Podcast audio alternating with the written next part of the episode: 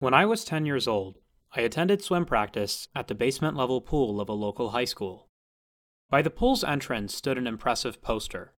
It depicted a determined swimmer preparing to launch a backstroke start with nothing but focus in her eyes.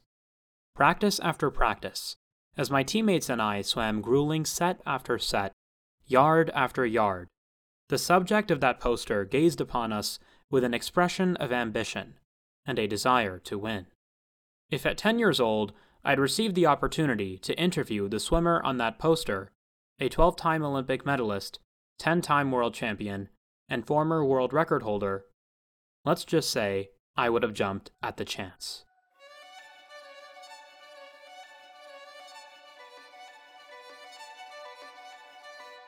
My name is Faz Zafar, and this is Profiles in Excellence, a podcast brought to you by the Harvard College Podcast Network. Every Sunday, we feature successful individuals from politics, entertainment, sports, and more.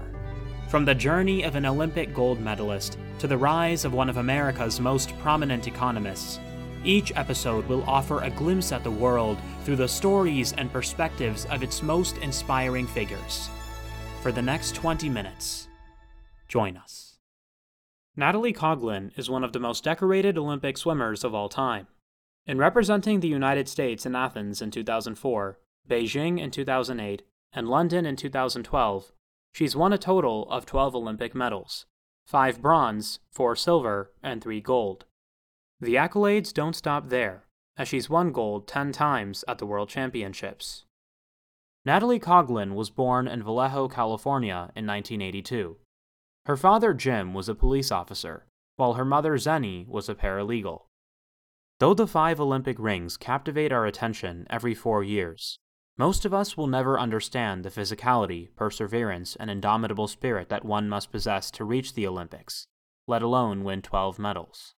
My interview with Miss Coughlin in June offered an opportunity to hear the perspective of one of the greatest swimmers in American history. Please note that our conversation has been edited for the purpose of concision. I'd love to hear you explain what initially drew you to swimming as a sport. Yeah, so similar to you, I started swim team at age six. And um, I did lessons from the time I was, you know, an infant. Um, but I did um, gymnastics and a little bit of dance, you know, age three, four, whenever you start kids at that age uh, with those sports. Um, and I was just always much better in the water than I was on land um, and uh, much more coordinated in the water. So uh, I ended up moving towns at age six. And my parents got the idea of a, a good way to meet new new kids in my new town was to join the local swim team because that was the the sport that I was best at at the point at that point like I touched upon, I, I, I, did swimming for probably over a decade, but I definitely didn't put in as much um, time or practice as as you clearly put into training. You know, still, I think for myself, there were a lot of moments, especially you know during like those morning practices when you're in the cold water in high school, where you just want to kind of up and quit. So it's definitely a sport that I think a lot of people don't realize the extent at which it requires perseverance and tenacity. What persuaded you to keep at it over the years especially you know in the beginning before the accolades arrived? Did you ever have those moments where you considered leaving swimming altogether definitely i don't think uh, any successful swimmer could um, not think of many many instances in which they wanted to quit um, it's a it's a tough sport uh, you're in your own head for hours and hours and hours of the day um, and it's it's tough physically and mentally. There's never breaks. You know, you train 50 weeks out of the year. Um, so your season is September to August. so it's it's it's a tough sport. Um, but yeah, when I was young, you know, I grew up in Northern California, so that's about the coldest climate that um, you swim outdoors year round. So, you know, if it's 40 degrees and pouring rain or hailing, we still swam. And so at eight years old, I, you know, absolutely hated it in December and January and February. Um, and I would want to quit. And my parents always said that you had to dedicate yourself to something uh, in addition to school. So you had to be a good student, but you also had to do something other than than um, just academics. And so I always stuck with swimming. And then by the time I was about 13 or so, I realized that uh, I could get a college scholarship off of my swimming. So that was the carrot. Um, as soon as I became a, a, teenager, that was the carrot that was dangled in front of me, was knowing that I was a good enough swimmer to go to any D1 school and earn a scholarship. As she became faster in her teenage years, Natalie realized she could reach the Olympics.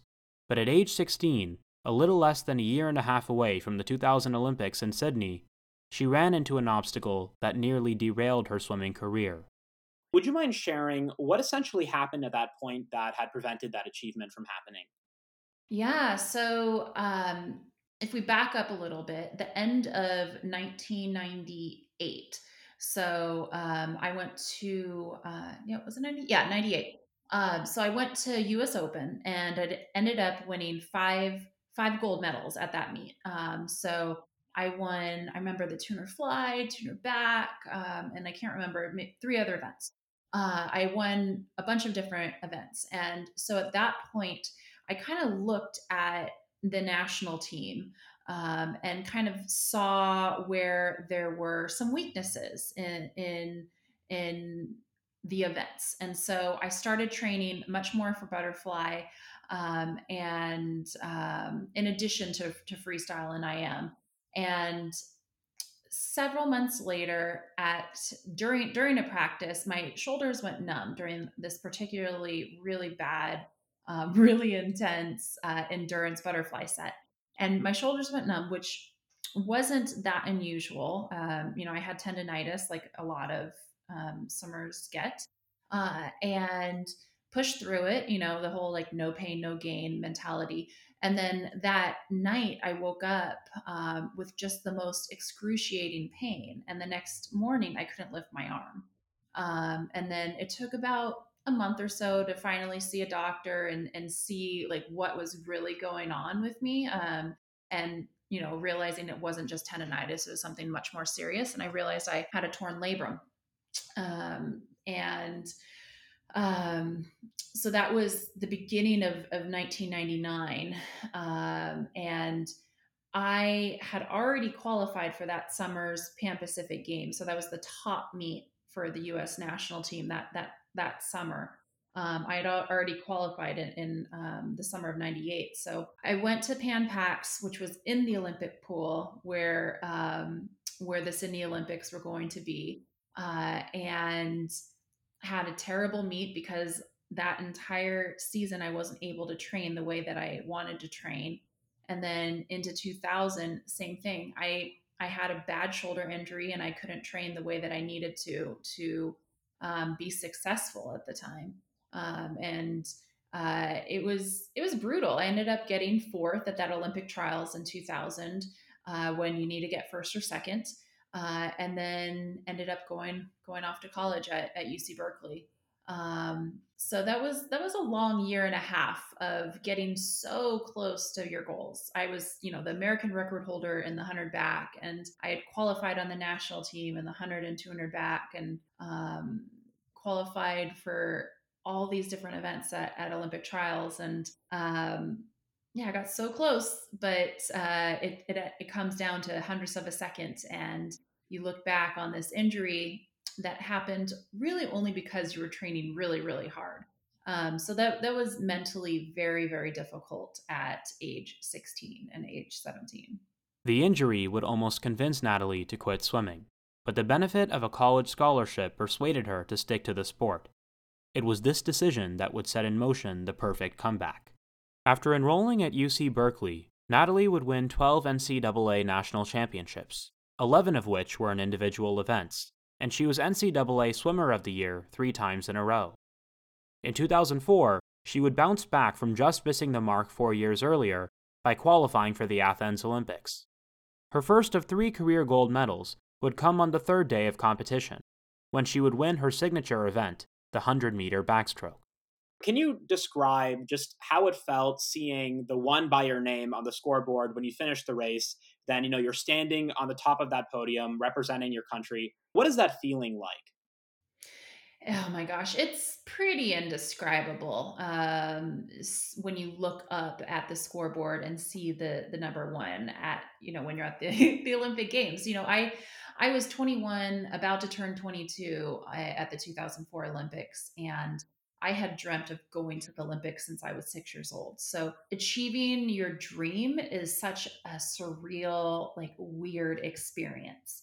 Um, that it, it's hard to put into words. But you know, I I swam that race. I had really an awful race, but luckily I was good enough to um, to still get gold um, because I I swam a, a stupid race, went out way too fast. You know, my tempo slowed down that last 50, but I was fortunate enough to to win gold. And um, the scoreboard was so tiny in Athens, and I remember you know, hitting the wall, thinking I had won. But when you swim backstroke, you're pretty much blind. You don't know what's going on on either side of you. And so I thought I saw number one, but the way that they they ranked your names on the scoreboard, I wasn't quite sure that maybe I celebrated too early and I, I didn't. Um, there was that moment of panic, like, oh my gosh, this might might be super embarrassing.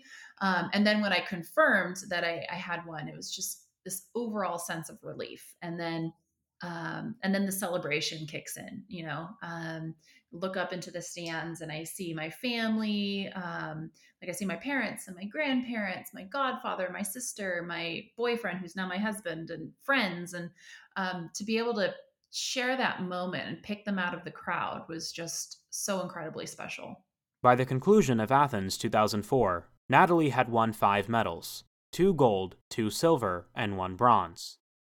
Four years later in Beijing, she would find herself in the final of the 100 backstroke a second time.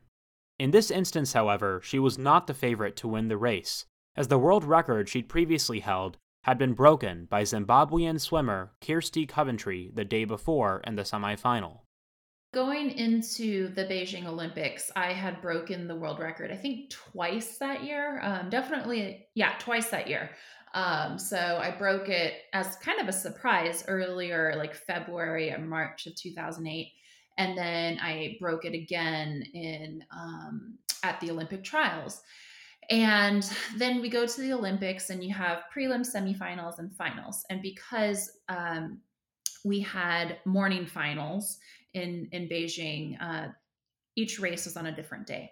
So semifinals was the second day of my race, and I was in the first heat.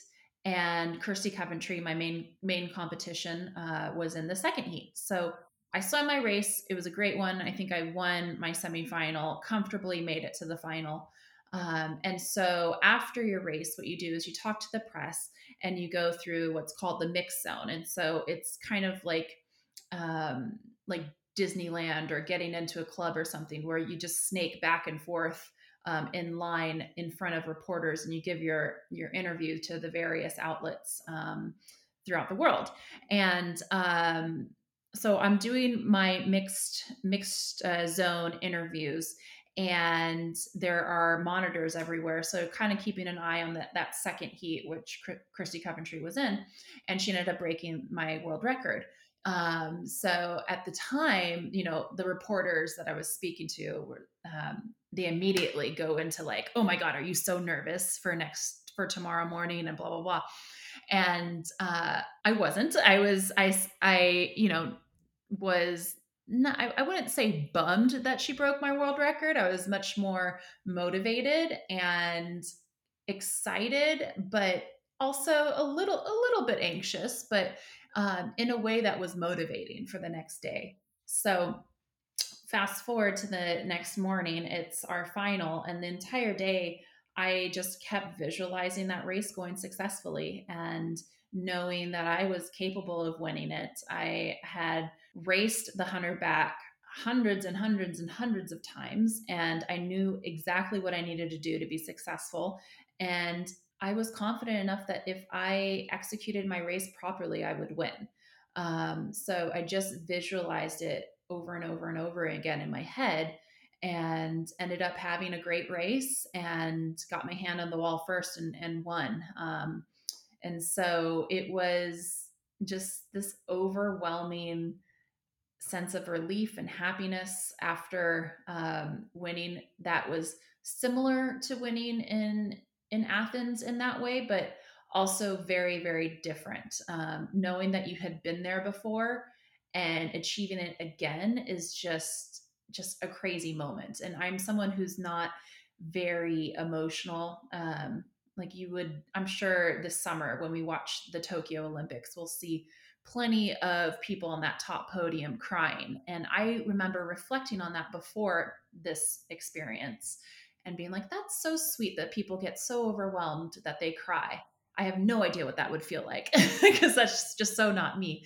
And in 2008, that was me. Um, you know, I remember going to my coach after that race and she was crying and it made me cry. And then uh, we had our medal ceremony and I was on the top podium, and the girl to the left of me who won bronze was Margaret Hoelzer, and that was her first uh, Olympic medal. And she started crying. And again, I started crying because she was crying, and it was just overwhelming and special. And um, out of all the Olympic races I swam, that's the one that is seared in my brain um, the most clearly.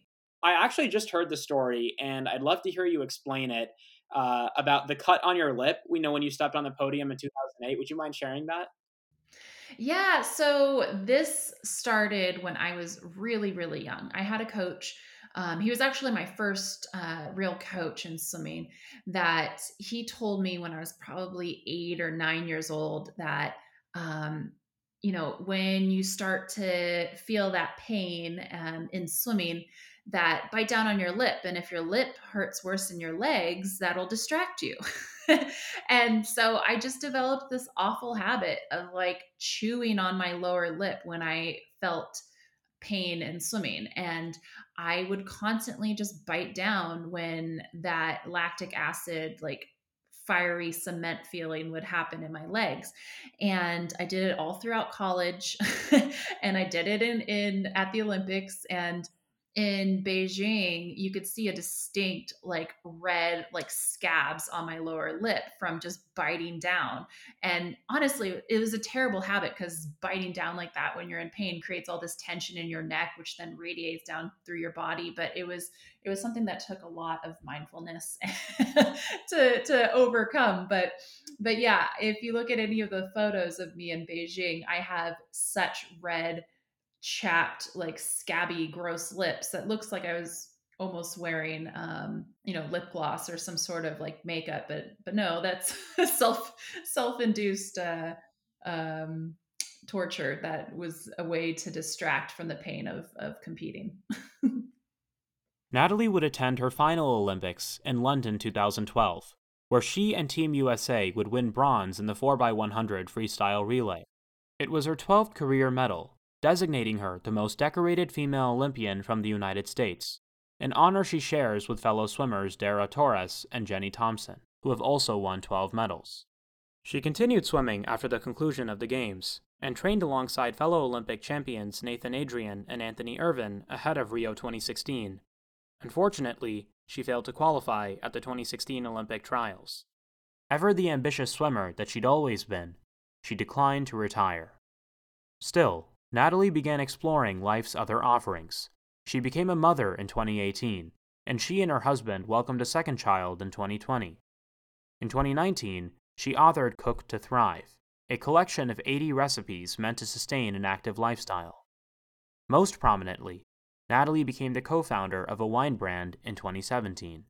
My wine is Gaderian wines. Um, so, Gaderian is the Old English word for to gather. Um, and it's myself and my partner, uh, Shayna Harding, who is uh, also the winemaker. So it's the two of us. We started our wine in 2017. Um, and growing up in Northern California, my parents are wine drinkers, and I was always uh, intrigued by Napa Valley and, and wine, and like, why do so many people love love this product so much? And so, uh, when I was, you know, of drinking age, I started visiting Napa and learned a lot more about wineries and wine in general and um, how it's produced and what I liked and what I disliked. Um, and I was just a fan of it.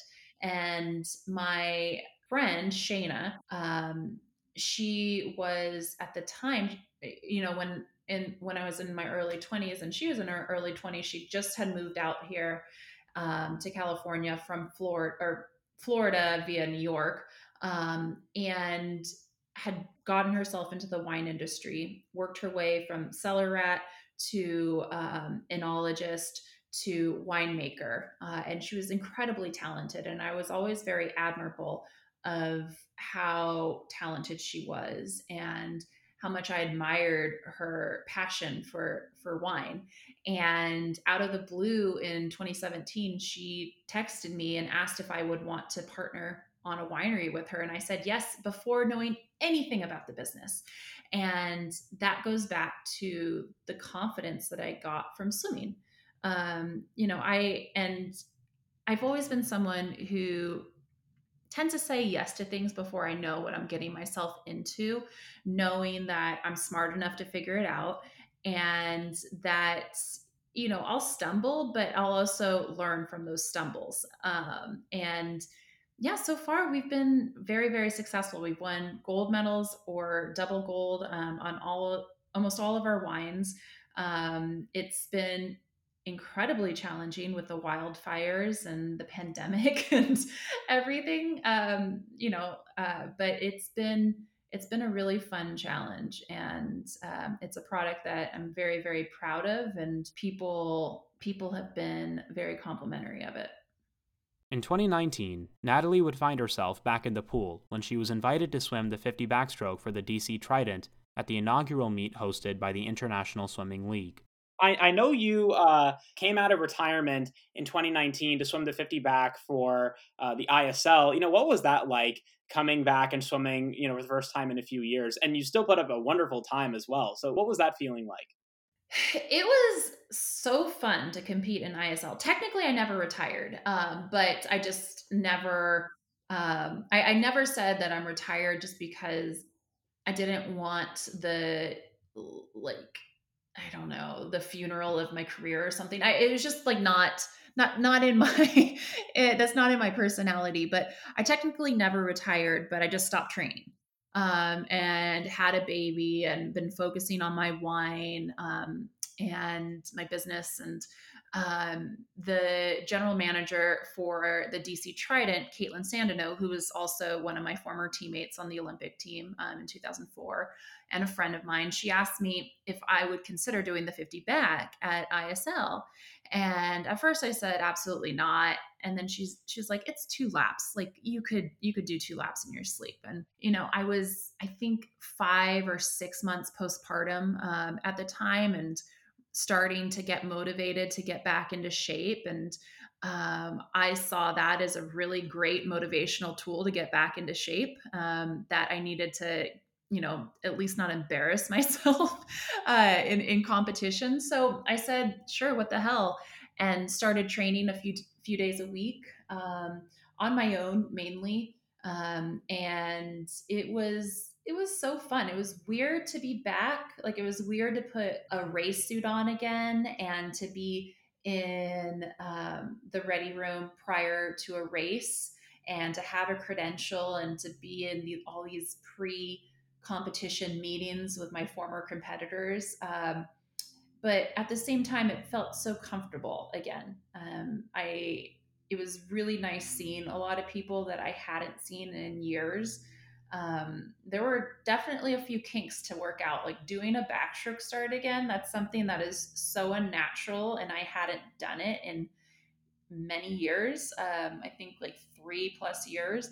So fortunately, I got my most embarrassing backstroke starts in at uh, at Cal when no one was there, because there were some bad ones. Um, but I, I was able to have a pretty decent race in Indianapolis and and in um, in Maryland when we when we competed. So it was really fun, and I uh, I enjoyed my experience, uh, and it was just a way to support this new this new league uh, that will help the next generation of swimmers. Um, because you know not everyone in our sport is just motivated for the olympics. Like that is definitely the pinnacle of our sport.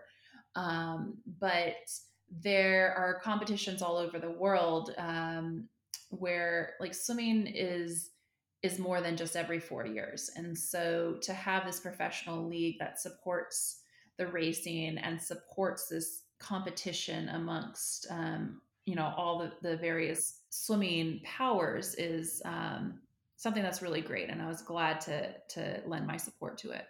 Though natalie coughlin is past the prime age of a swimmer her efforts both in and out of the pool demonstrate that she's not done yet. After all from swimming to gaderian wine she has shown that she truly is a gold medalist a champion and a profile in excellence